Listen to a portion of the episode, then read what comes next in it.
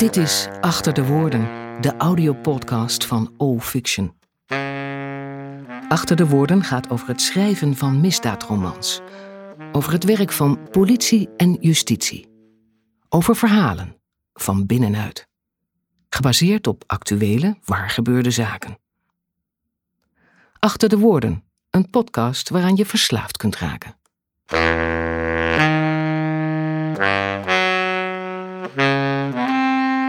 Ieder kwartaal publiceert Achter de Woorden een nieuw fragment uit de reeks Severijn en Govaert of een kort verhaal als voorstudie voor deze misdaadromans.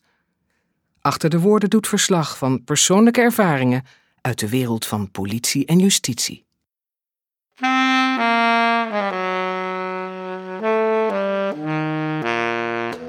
Ben je geïnteresseerd in het dagelijks werk van de afdeling zware criminaliteit van de recherche?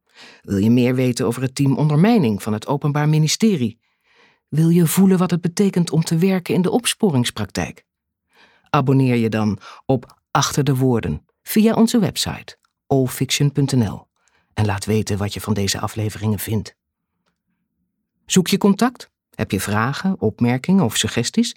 Kijk op allfiction.nl. Achter de Woorden, een criminele podcast.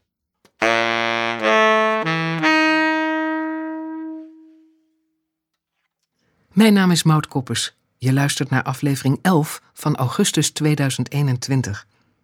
Zometeen hoor je een fragment uit Kwaad ontwaakt, het derde deel van Severijn en Govaert. Nu een persoonlijke keuze van de schrijver, Erik Oosthoek.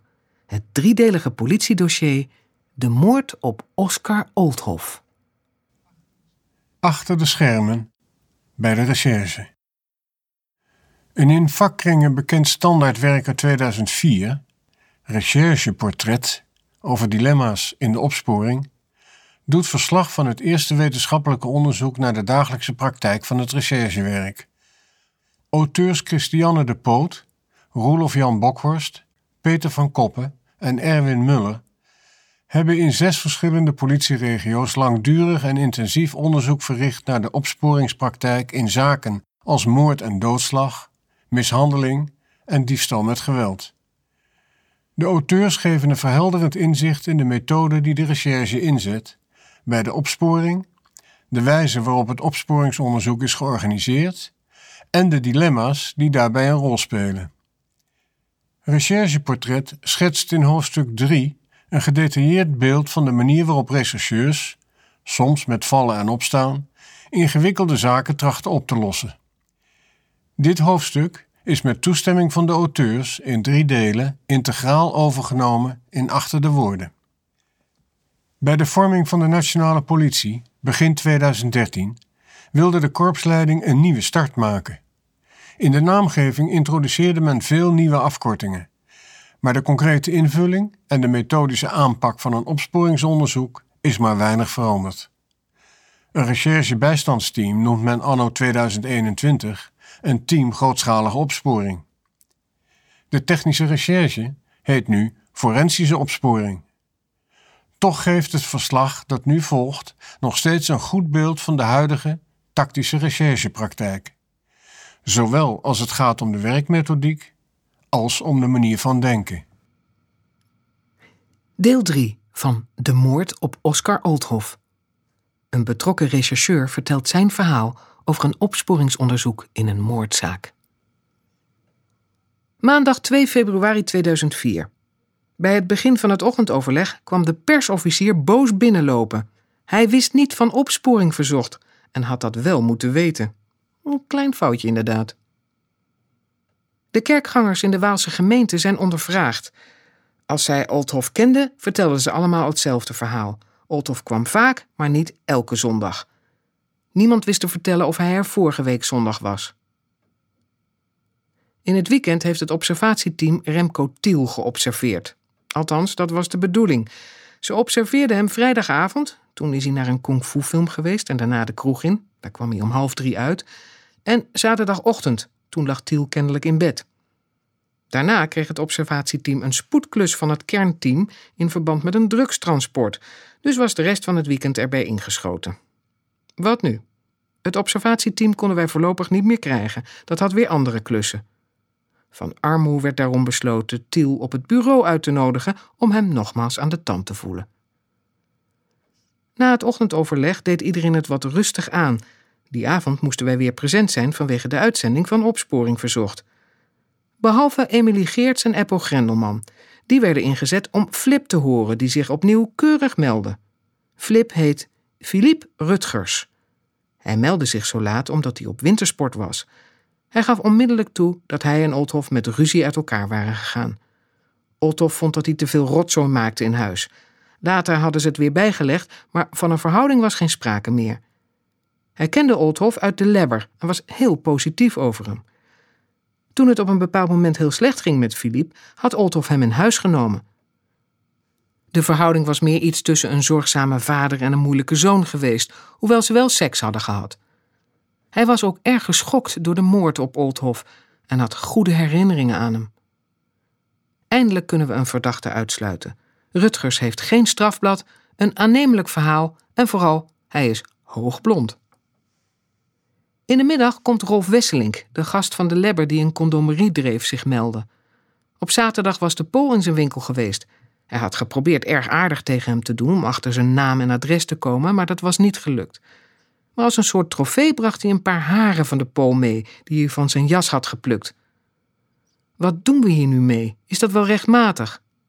Dat moet de officier van justitie maar beslissen. De uitzending van Opsporing Verzocht die avond leverde precies 44 tips op. Geen enkele tip ging over de jassen. En daar was het ons om te doen geweest. Wel veel verhalen van mensen die Olthof in het Noorderplantsoen en in het Sterrenbos hadden gezien, maar ja, dat wisten we al. Roofmoord of homomoord? We weten het nog steeds niet. Zelfs niet hoeveel daders, één of meerdere. Dinsdag 3 februari 2004. Het ochtendoverleg ging vooral over de haren van de Pool. Konden die vergeleken worden met de haren op het lijk? De officier van justitie kwam hier ook niet zo goed uit. Na veel heen en weer gepraat werd besloten er nog even over na te denken. Verder was iedereen het erover eens dat het buurtonderzoek nog steeds afgemaakt zou moeten worden. Zeker de helft van de directe buurtbewoners was nog niet gehoord, omdat ze niet thuis waren tijdens de eerste ronde. Iedereen was het hier wel over eens, maar er werd niet besloten dat dan maar te gaan doen. Hester Knobbe, die bij gebrek aan partner in het onderzoek een beetje als vliegende kiep fungeerde, was maandagmiddag nog eens op de Lodewijkstraat gaan kijken. Zij vertelde dat haar een theekoepel aan de overkant was opgevallen. Die was overgeslagen tijdens het buurtonderzoek omdat daar niemand woonde. Maar de buren vertelden haar dat daar een klassiek koor oefende. Meestal deden ze dat door de week, s'avonds, maar in het weekend van de moord waren ze daar ook wezen zingen. Hester zal dit gaan uitzoeken. Tot slot van het ochtendoverleg meldde Eenberg en Eikelkamp dat zij de hele telefoonklapper hadden afgebeld, enige dagen werk, maar niemand kon iets nieuws over Oldhof vertellen. Het onderzoek lag op dinsdag verder stil. Alwin Beuber nam als korpschef afscheid vanwege zijn pensionering. Daarbij was de minister van Binnenlandse Zaken aanwezig. En voorafgaand aan de afscheidsplechtigheid wilde de minister wat meer van het korps zien. Iedereen was dus de hele dag in rep en roer. Van het WOK-onderzoek kwam niet veel meer. Woensdag 4 februari 2004. In het ochtendoverleg wordt de rapportage van de technische recherche besproken. Die was gisteren pas klaar. De foto's van de plaatsdelict worden doorgegeven en besproken. Het meest viel op dat de kleding die Olthof aanhad helemaal geen pyjama was, maar gewoon een joggingbroek en een dun truitje. Daar gaat onze theorie over de moord in de morgen. Alles ligt nu weer open over het tijdstip van de moord. In ieder geval blijft de hele periode van zondagavond tot en met maandagochtend mogelijk.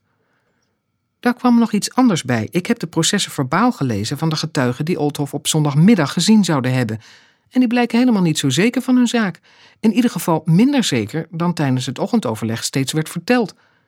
Ik opperde dat ook zaterdagavond en zondag de hele dag mogelijk zou zijn, maar daarvan wilde niemand iets weten. Wil jij het onderzoek helemaal opnieuw beginnen? riep Brouw. De zoolafdruk die in de tuin was gevonden blijkt inderdaad te kunnen passen bij de schoen die Marcella Nagel en Marco Nijkamp in de stad hebben opgeduikeld, maar ook nog bij duizenden andere schoenen. De technische recherche heeft de afdruk gewoon naar het Nederlands Forensisch Instituut gestuurd. Daar zitten specialisten op het gebied van zoolafdrukken. Dat hadden ze ons ook wel eerder kunnen vertellen. Dat had Marcelle en Marco een hoop werk gescheeld. De specialisten wisten te vertellen dat dit een erg algemene zool is die onder schoenen van verschillende types en van verschillende merken worden gezet. Weer een aanwijzing minder. Veel erger was het volgende. De twee haren van het lijk zijn zoek. Brouw en officier van justitie Bavink hadden gisteren besloten om het hele gedoe met de haren juridisch precies uit te zoeken en vooruitlopend daarop toch maar een vergelijking te laten maken. Maar nu blijken de twee zwarte haren die van het lijk van Olthof komen verdwenen te zijn. Ze waren nog niet naar het NFI gestuurd, omdat ook met de bloedsporen gewacht zou worden, maar niemand weet waar die haren dan wel zijn opgeborgen. Het verbaast mij niks. Er wordt wel vaker slordig met sporenmateriaal omgegaan. In dit onderzoek slingerde het petje dat op de plaats delict was gevonden ook steeds ergens rond op de kamer van het recherchebijstandsteam. Er begint enige moedeloosheid in het team te sluipen. Al zoveel werk. Al die getuigen vertellen over Olthoff hetzelfde. Als dan Hester Knobbe nog eens zegt dat het buurtonderzoek nog moet worden afgemaakt, vindt dat wel algemene instemming, maar er volgt geen enkel initiatief om dat ook te doen. Tiel meldt zich in de loop van de dag op het bureau en Jan Hoven en ik verhoren hem uitgebreid. Dat was de hele middag werk. Na lang trekken vertelde hij dat hij een afspraak had met een man waarvan hij de naam niet wil noemen. Ik sloeg met mijn vuist op tafel en zei dat dit hem extra verdacht zou maken en voldoende zou opleveren voor de officier van justitie om hem voorlopig vast te houden. Na uren zeuren kwam de aap uit de mouw.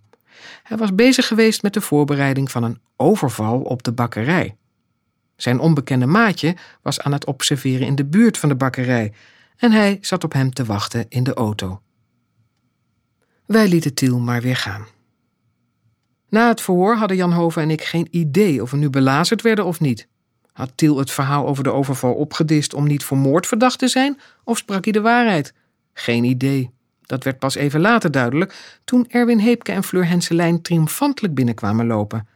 Tiel had met een vriend gebeld over een mogelijke overval op de bakker. Dat gesprek was gisteren al geweest, maar de opnamen worden pas ochtends afgeluisterd. Het verhoor was wat eenvoudiger geweest als wij dit eerder hadden geweten. Maar ja, niemand neemt de moeite om de mensen op de tapkamer op de hoogte te houden van het onderzoek. Even later meldde het observatieteam dat zij die avond toch tijd zouden hebben om Tiel te schaduwen. We hebben ze vriendelijk bedankt. Donderdag 5 februari 2004. Tijdens het ochtendoverleg blijkt dat Erwin Heepke en Fleur Henselijn nu pas alle kentekens die in de buurt van het huis van Olthoff zijn opgeschreven hebben nagetrokken. Zij waren vooral met tappen bezig geweest. Het was heel veel werk, terwijl anderen soms met de handen over elkaar zaten wegens gebrek aan werk, dat niets heeft opgeleverd. Geen van de eigenaren kwam in onze systemen voor en niemand kon aan de homoscene worden gekoppeld. Er waren nog een paar tips binnengekomen naar aanleiding van opsporing verzocht. Die bevestigden alleen maar het beeld dat wij al hadden. In één tip werd opnieuw de Pool aangewezen. De Pool was nu de nummer één en eigenlijk de enige verdachte. Iets concreets was er echter niet. Besloten werd dat elke avond iemand in de lebber zou gaan zitten in afwachting van de Pool. Het affiche tegenover de moskee had na drie dagen hangen nog niets opgeleverd. Het was Hester Knobbe gelukt de dirigent van het koor te lokaliseren. Hij gaf haar een lijst van de koorleden. Ze bleken het hele weekend in het theehuis te hebben geoefend voor een grote uitvoering op 2 februari. De rest van de dag leek het recherchebijstandsteam steeds meer op een aflopende zaak. Men deed wel klusjes, maar niet de meest noodzakelijke, zoals het afmaken van het buurtonderzoek. Vrijdag 6 februari 2004. Op donderdagavond, nota bene op de eerste avond dat iemand van ons daar zat, kwam de Pol de Lebber binnen. Hij is direct aangehouden en de rest van de avond verhoord. Hij had een sluitend alibi. Hij was dat weekend en de week ervoor in Polen omdat de zus van zijn moeder was overleden. Zijn vriend kwam nog op vrijdagavond zijn vliegtuigticket en zelfs zijn boardingpas naar het bureau brengen. Daar ging onze laatste verdachte. Tijdens het ochtendoverleg deelt officier van justitie Bavink mee dat besloten is het team af te bouwen. Normaal gebeurt dat niet zo snel. De min of meer vaste regel in ons korps, hoewel dat elders anders ligt, is dat een recherchebijstandsteam in principe één maand loopt en dan wordt besloten of doorgaan zinvol is. In dit onderzoek zijn er echter dermate weinig concrete aanwijzingen naar boven gekomen dat voortzetting nu niet erg zinvol meer is, tenminste als recherchebijstandsteam. Er zijn geen potentiële verdachten meer en nauwelijks onderzoekbare aanwijzingen. Alleen Marcella Nagel en Marco Nijkamp bleven op de zaak, om bijvoorbeeld nog de leden van het koor te ondervragen. Maandag 9 februari 2004. Na twee weken hard werken had ik eindelijk een rustig weekend. Ik nam ook nog eens maandagochtend vrij. Toen ik maandagmiddag op het bureau kwam, was er sensatie. De dader van de moord op Oldhof was ons zomaar in de schoot geworpen. Dat ging als volgt. Emilie Geerts en Eppo Grendelman waren maandagochtend op een andere zaak gezet. Wegrijden zonder betalen bij een benzinestation in Haren op vrijdag 23 januari. De pomphouder had bij zijn aangifte een kristalheldere videoband geleverd. Toen zij de videoband bekeken, herkende zij Oldhof. Hij stond zomaar op de band. En niet alleen. Terwijl Oldhof stond te tanken, hing aan de andere kant van zijn auto een man er tegenaan. En die herkende zij ook. Dat was Peter Rauwenhorst, een jongen die al van zijn vroege jeugd een vaste klant was van de politie. En dat was bijzonder. Oldhof was toch alleen van zijn vrienden in Emmen naar huis gereden? Wij waren Rauwenhorst al in het onderzoek tegengekomen. Hij was een van de vele gewelddadige mensen in de homoscene die door iemand was genoemd. Die hadden wij alleen nagetrokken als er nog meer aanwijzingen waren. Voor Rauwenhorst waren die er toen niet. Peter Rauwenhorst werd direct naar het bureau gehaald. In de eerste twintig minuten van het verhoor bekende hij. In de volgende verhoren vertelde hij het hele verhaal. Hij had staan liften in Emmen en Olthof had hem meegenomen. Olthof wilde per se vlak voor Groningen tanken, want hij vond het een naar idee als zijn auto met een lege tank voor de deur stond. Rauwenhorst had alle juwelen gezien die Olthof aanhad en met hem voor de volgende avond afgesproken. In zijn huis hadden ze seks gehad, maar Rauwenhorst had nergens juwelen gezien. Toen Olthof op de wc zat, was hij in de keuken op zoek gegaan. Daarbij werd hij gesnapt door Olthof. Ze hadden gevochten en hij had Olthof met de wok die voor het eten klaar stond op het hoofd geslagen. Olthof was niet direct dood geweest. Hij vluchtte de kamer in. Rauwenhorst was hem achterna gegaan. Olthof vluchtte naar boven en toen weer naar beneden. En uiteindelijk waren ze weer in de keuken gekomen, waar Olthof probeerde de achterdeur open te krijgen. Daar had hij hem de fatale klappen met de wok gegeven. Rauwenhorst wist ook niet wat hem was overkomen. Hij had een tijdje in de woonkamer voor zich uit zitten staren en toen hij weer bij zinnen kwam, was hij gaan schoonmaken en een beetje gaan opruimen. Hij had handschoenen aangetrokken, alle prullenbakken geleegd en de vuilnis aan de straat gezet. Daarna was hij gaan stofzuigen en vervolgens was hij gaan proberen alle bloed weg te vegen. Toen hij zag dat dit een hopeloze zaak was, was hij weggegaan. Hij was wel de halve nacht bezig geweest. Maandag 16 februari 2004. Vandaag, een week na de bekentenis van Rauwenhorst, hadden wij de evaluatie. Niemand trekt het boetekleed aan. Rauwenhorst was door getuigen genoemd als een van de businessboys die wel eens gewelddadig zou kunnen worden. Hadden wij dan al die vage rollers en geruchten over zoveel mensen in het homocircuit moeten natrekken, vond iedereen? Ja, vind ik, dat hadden wij moeten doen. Nog belangrijker was geweest om precies alle processen verbaal door te lezen. Daar stond in dat Oldhof altijd zijn auto met een volle tank voor de deur wil hebben. En dus hadden wij in het begin van het onderzoek de videobanden van de tankstations tussen Emmen en Groningen moeten opvragen. Maar wij hadden veel meer goed kunnen doen. Oordeelt u daarover zelf. Ja, we hebben veel werk verzet en erg veel getuigen gehoord. Bij mijn eerste recherchebijstandsteam en nu bij mijn tweede viel mij ook weer op met hoeveel hart en ziel door alle mensen aan zo'n onderzoek wordt gewerkt. Daar ligt het niet aan. Maar toch worden fouten gemaakt. En als je daarvoor je ogen sluit, worden die fouten de volgende keer weer gemaakt. Eén fout kwam pas naar voren na de evaluatie. Vanmiddag kwam Pierre Oldhoff, de broer van het slachtoffer, zeer pissig op het bureau. Hij had tussen de spullen van zijn broer een benzinebonnetje gevonden, afgestempeld op vrijdag 23 januari 2004 om 16 uur 43 en wel van het benzinestation in Haren. We hadden het wel degelijk kunnen weten, vond hij. En ik ben het met hem eens. Het benzinebonnetje had de zaak kunnen oplossen, want ook dat bewaarde Oldhof.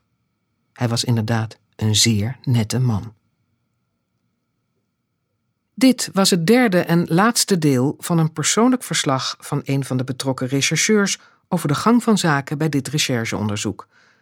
Volgende keer in Achter de Woorden weer een eigen ervaring van de schrijver van Severijn en Govaert, Erik Oosthoek.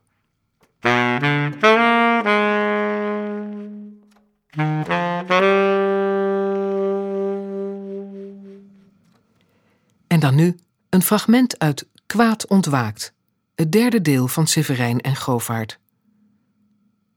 Hij die het kwaad niet straft, laat toe dat het geschiet.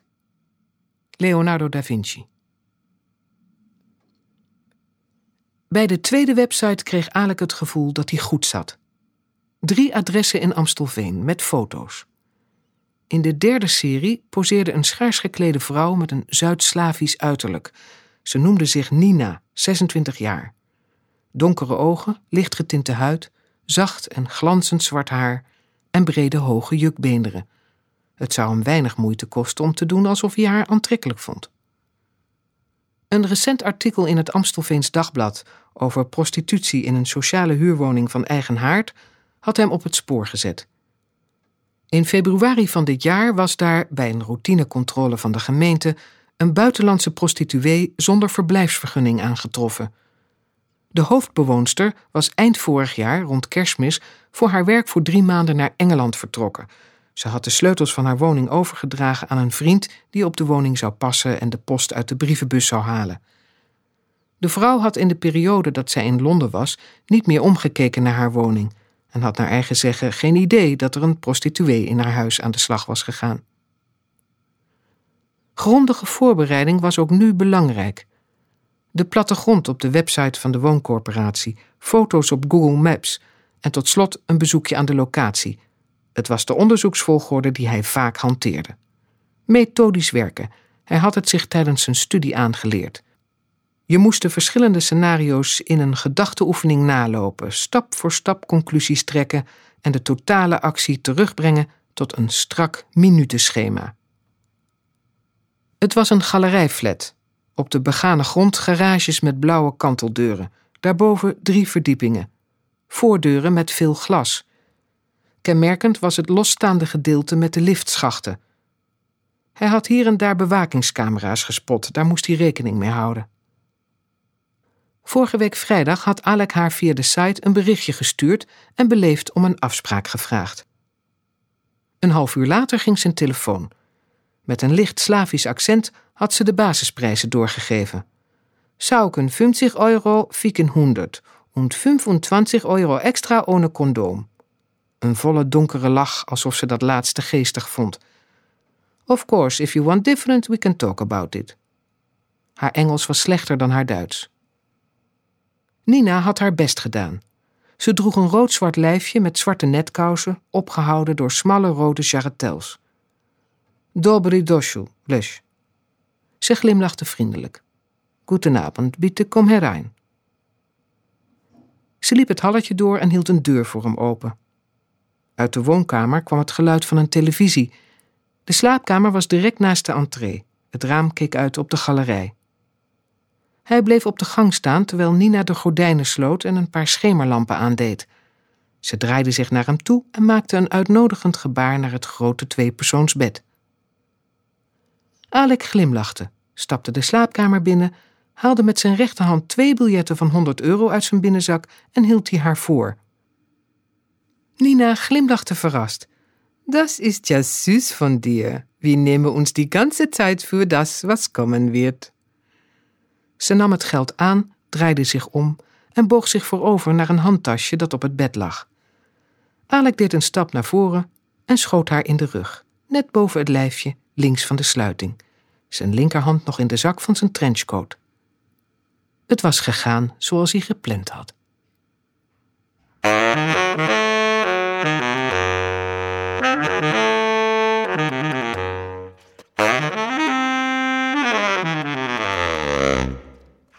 Je luisterde naar Achter de Woorden, de audiopodcast van O-Fiction. Op saxofoon Gerrit-Jan Binkhorst. Mixage Mark Meewis. Dit was het voor nu. Tot de volgende keer. Fictie werkt telkens weer.